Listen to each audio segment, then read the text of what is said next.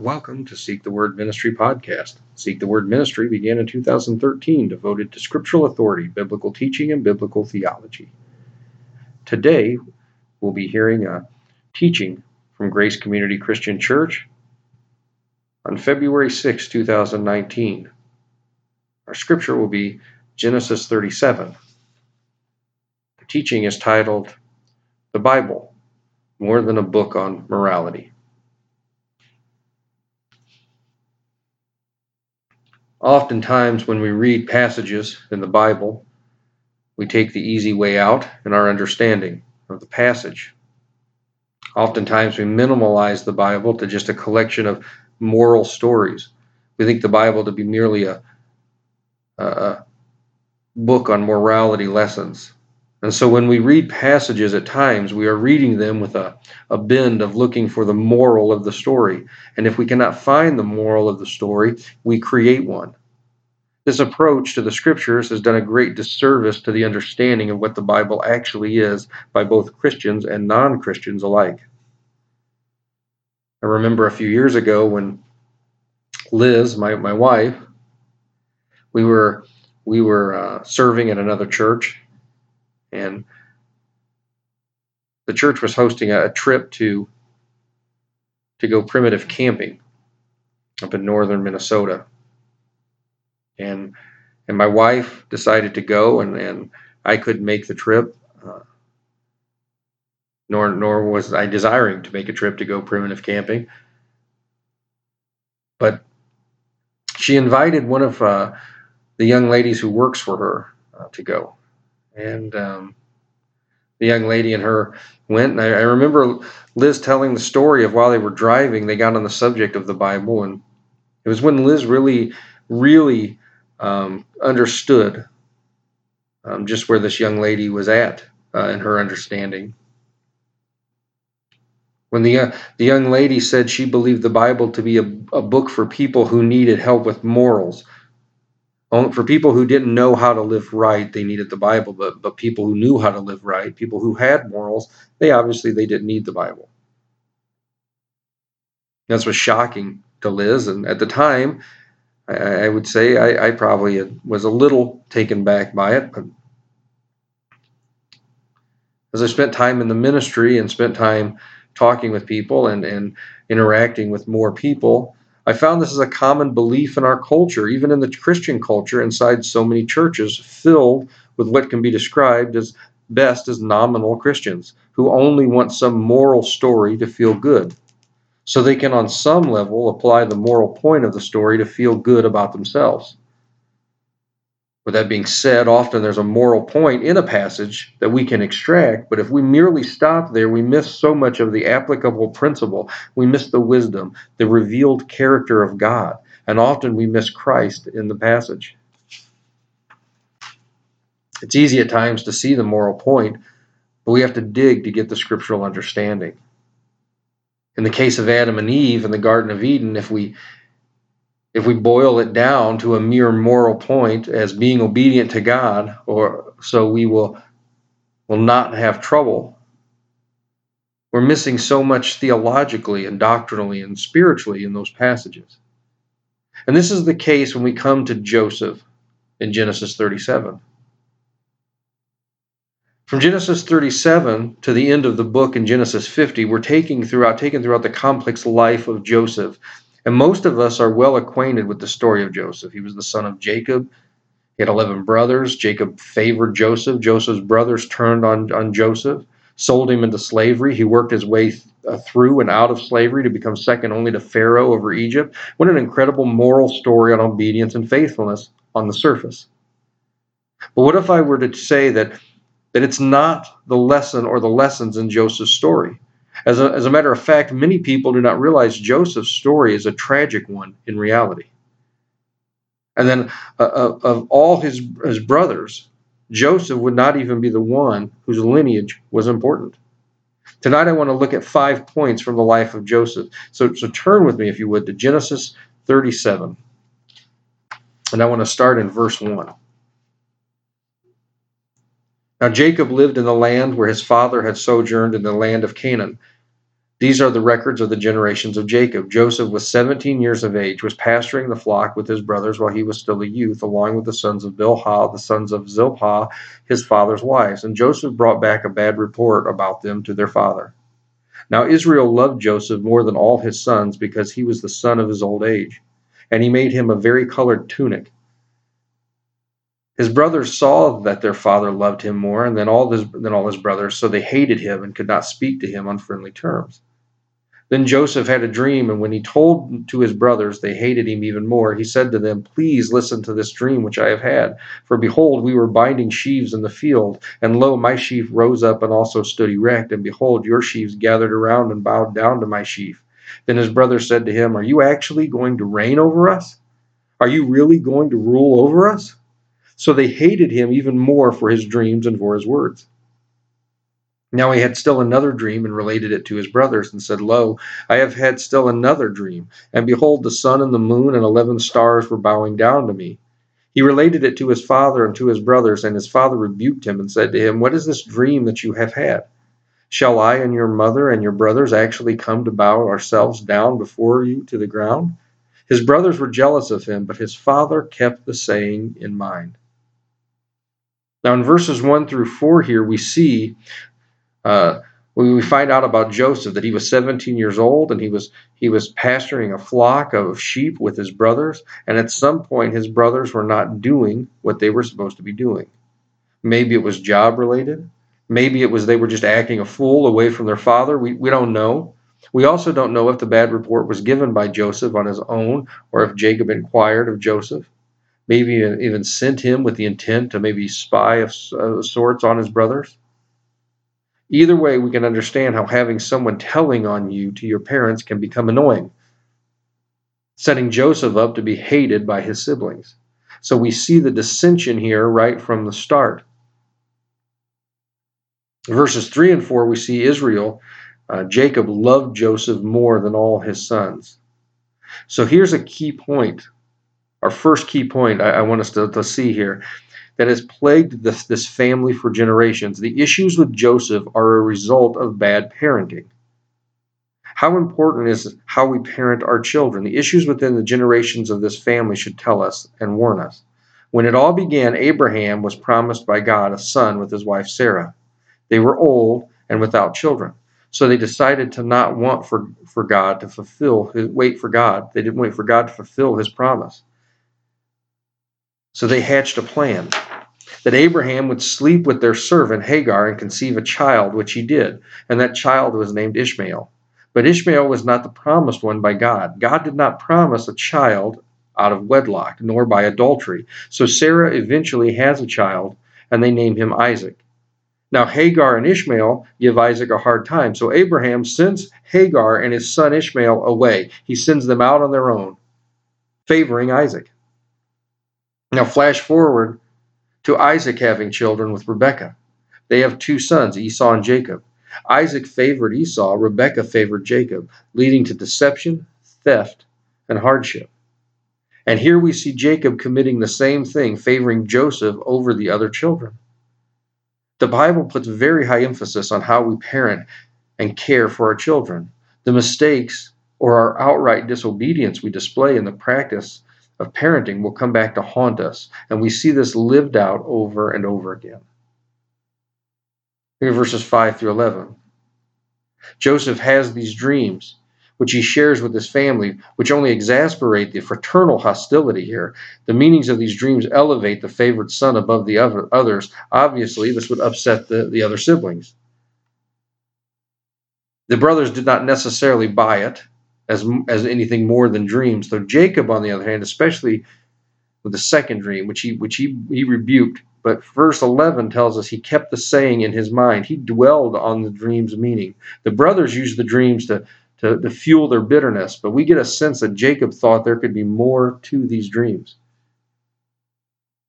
And another mistake often made when reading the story of Joseph laid out in scriptures is this point uh, of if you're obedient, it pays off. If you're obedient, then in the end it will all work out for you. Those who teach this point to how Joseph was sold into slavery, was obedient and faithful, and look at how his life turned out, how he rose to a high position and used it to save his people. That view, one, it, it misses some key points, but, but mainly it stops short of the completion of Joseph's life. Verses 12 through 17 of our, of our text. Then his brothers went to pasture their flock, their father's flock in Shechem.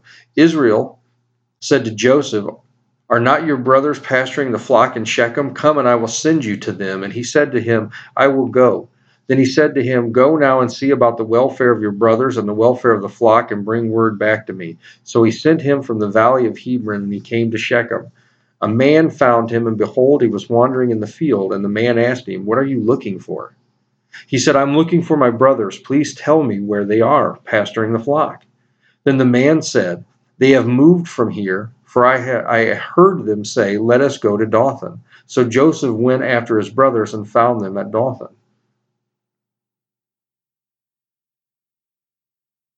The brothers did not necessarily, uh, or uh, Joseph, or sorry, is, is sent out by his father to check on his brothers. And Joseph was obedient. His father said he needed him to, to, to do something. Joseph stepped up and, and did it, no question asked. He travels to where his brothers were supposed to be. He arrives and they're not there. And he's informed that they've moved further. So instead of saying, hey, I, I did what I was supposed to do, I showed up where I was told to go, they're not here, so I'm, I'm, i guess I'm done, I'm going to go home. No, he continues to fulfill, to be obedient to what he was supposed to do. So he's going to be even more obedient.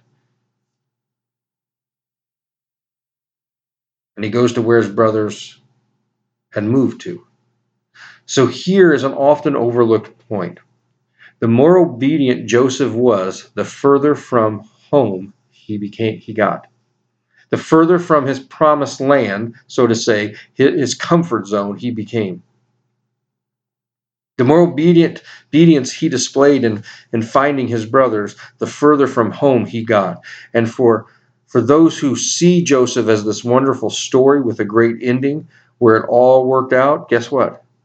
If you follow Joseph to the end of his life, look at Genesis 50. Genesis 50, 22 through 26. And now Joseph stayed in Egypt, he and his father's household, and Joseph lived 110 years. Joseph saw the third generation of, of Ephraim's sons, also the sons of, of Machir, the son of Manasseh, that were born. Manasseh, sorry, were born on Joseph's knees. Joseph said to his brothers, I am about to die, but God will surely take care of you and bring you up from this land to the land which he promised an oath to Abraham, to Isaac, and to Jacob. Then Joseph made the sons of Israel swear, saying, God will surely take care of you, and you shall carry my bones up from here. So Joseph died at the age of 110 years, and he was embalmed and placed in a coffin in Egypt. Joseph never made it back home. He died never making it back to his home. He remained in Egypt. Later, his bones would be carried back and buried there, but he never saw his home again while he was alive. You see, obedience does not always have a happy ending in this life. We're not obedient to our Heavenly Father because what we will achieve in this life. Because truth is, obedience to God, faithfulness to Christ can come at a very high price. How dare we talk about the easy life and earthly rewards Christianity allots those who are obedient, while brothers and sisters in Christ around the world are ripped from their homes and misplaced and killed for their obedience to God? Obedience to God almost always comes with some form of discomfort at some level. Why? Because obedience to God is in direct contrast to our earthly, fleshly desires. Back to our text, going on with verse 18. When they saw him from a distance, so, so Joseph is going to now where his brothers have moved to. So when they saw him from a distance and before he came close to them, they plotted against him to put him to death. They said to one another, Here comes this dreamer. Now then, come and let us kill him and throw him into one of the pits, and we will say, A wild beast devoured him. Then let us see what will become of his dreams. But Reuben heard this and rescued him, and out of their hands, and said, Let us not take his life. Reuben further said to them, Shed no blood. Throw him into this pit that is in the wilderness, but do not lay hands on him. That he might rescue him out of their hands to restore him to his father. So it came about that Joseph reached his brothers, and they stripped Joseph of his tunic, the vari-colored tunic that was on him, and they took him and threw him into the pit. Now the pit was empty without any water in it. Then they sat down to eat a meal, and as they raised their eyes and looked, behold, a caravan of Ishmaelites was coming from Gilead, with their camels bearing aromatic gum and balm and myrrh on their way to bring them down to Egypt. Judah said to his brothers, What profit is it for us to kill our brother and cover up his blood? Come and let us sell him to the Ishmaelites and not lay our hands on him. For he is our brother and our own flesh. And his brothers listened to him. Then some Midianite traders passed by, so they called, pulled up and lifted Joseph out of the pit and sold him to the Ishmaelites for twenty shekels of silver. Thus they brought Joseph into Egypt. Now, these passages help us see another often overlooked point in the life of Joseph. Here we see how sin does not only affect us, but our sin can have long lasting effect and sins and sin uh, on, on others past us. And sins of the father can come back to haunt future generations. Remember how we saw this line of men and this family being poor examples of parents picking favorites. Well, we spoke about Abraham, who was promised a child, the promised one with his wife Sarah, yet he took it upon him to themselves. They took it upon themselves to solve this problem, not trusting God's sovereignty, not wait on God's timing. Abraham committed willful adultery and had a child with a servant. That child was Ishmael. Well, the Ishmaelites that Joseph is sold to are the descendants of that child who was cast out by Abraham. So here we have the great grandson of Abraham being sold to descendants of Abraham's child who we sent out. See how the, the, the choices we make today can have long lasting effects past ourselves? By the way, the effects of Abraham's uh, decision to not trust the sovereignty of God and to sin, to make things happen on his own, did not stop there. We're still feeling the effects of that sin in our world today. The Palestinians warring with Israel in the Middle East, even today, is a direct result of this. The Palestinians hold that Ishmael, being the firstborn, is the promised son. The Israelites obviously hold that Isaac was the chosen one. All these thousands of years later, and still that sin is haunting the earth.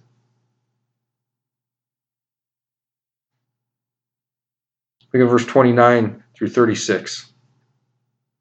Now Reuben returned to the pit, and behold, Joseph was not in the pit. So he tore his garments. He returned to his brothers and said, The boy is not there. As for me, where am I to go? So they took Joseph's tunic and slaughtered a male goat and dipped the tunic in the blood. And they sent the vari-colored tunic and brought it to their father and said, We found this. Please examine it to see whether it is your son's tunic or not. Then he examined it and said, It's my son's tunic. A wild beast has devoured him. Joseph has surely been torn to pieces. So Jacob tore his clothes and put sackcloth on his loins and mourned for his son many days. Then all his sons and all his daughters arose to comfort him, but he refused to be com- comforted. And he said, Surely I will go down to Sheol in mourning for my son. So his father wept for him.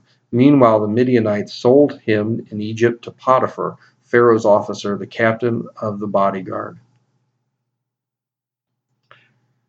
So Joseph, we see, ends up in Egypt in the house of Pharaoh's officer Potiphar. His brothers soak his, his coat in blood and take it home. It's pretty deceptive. I used to think that my siblings were deceptive when it came to me.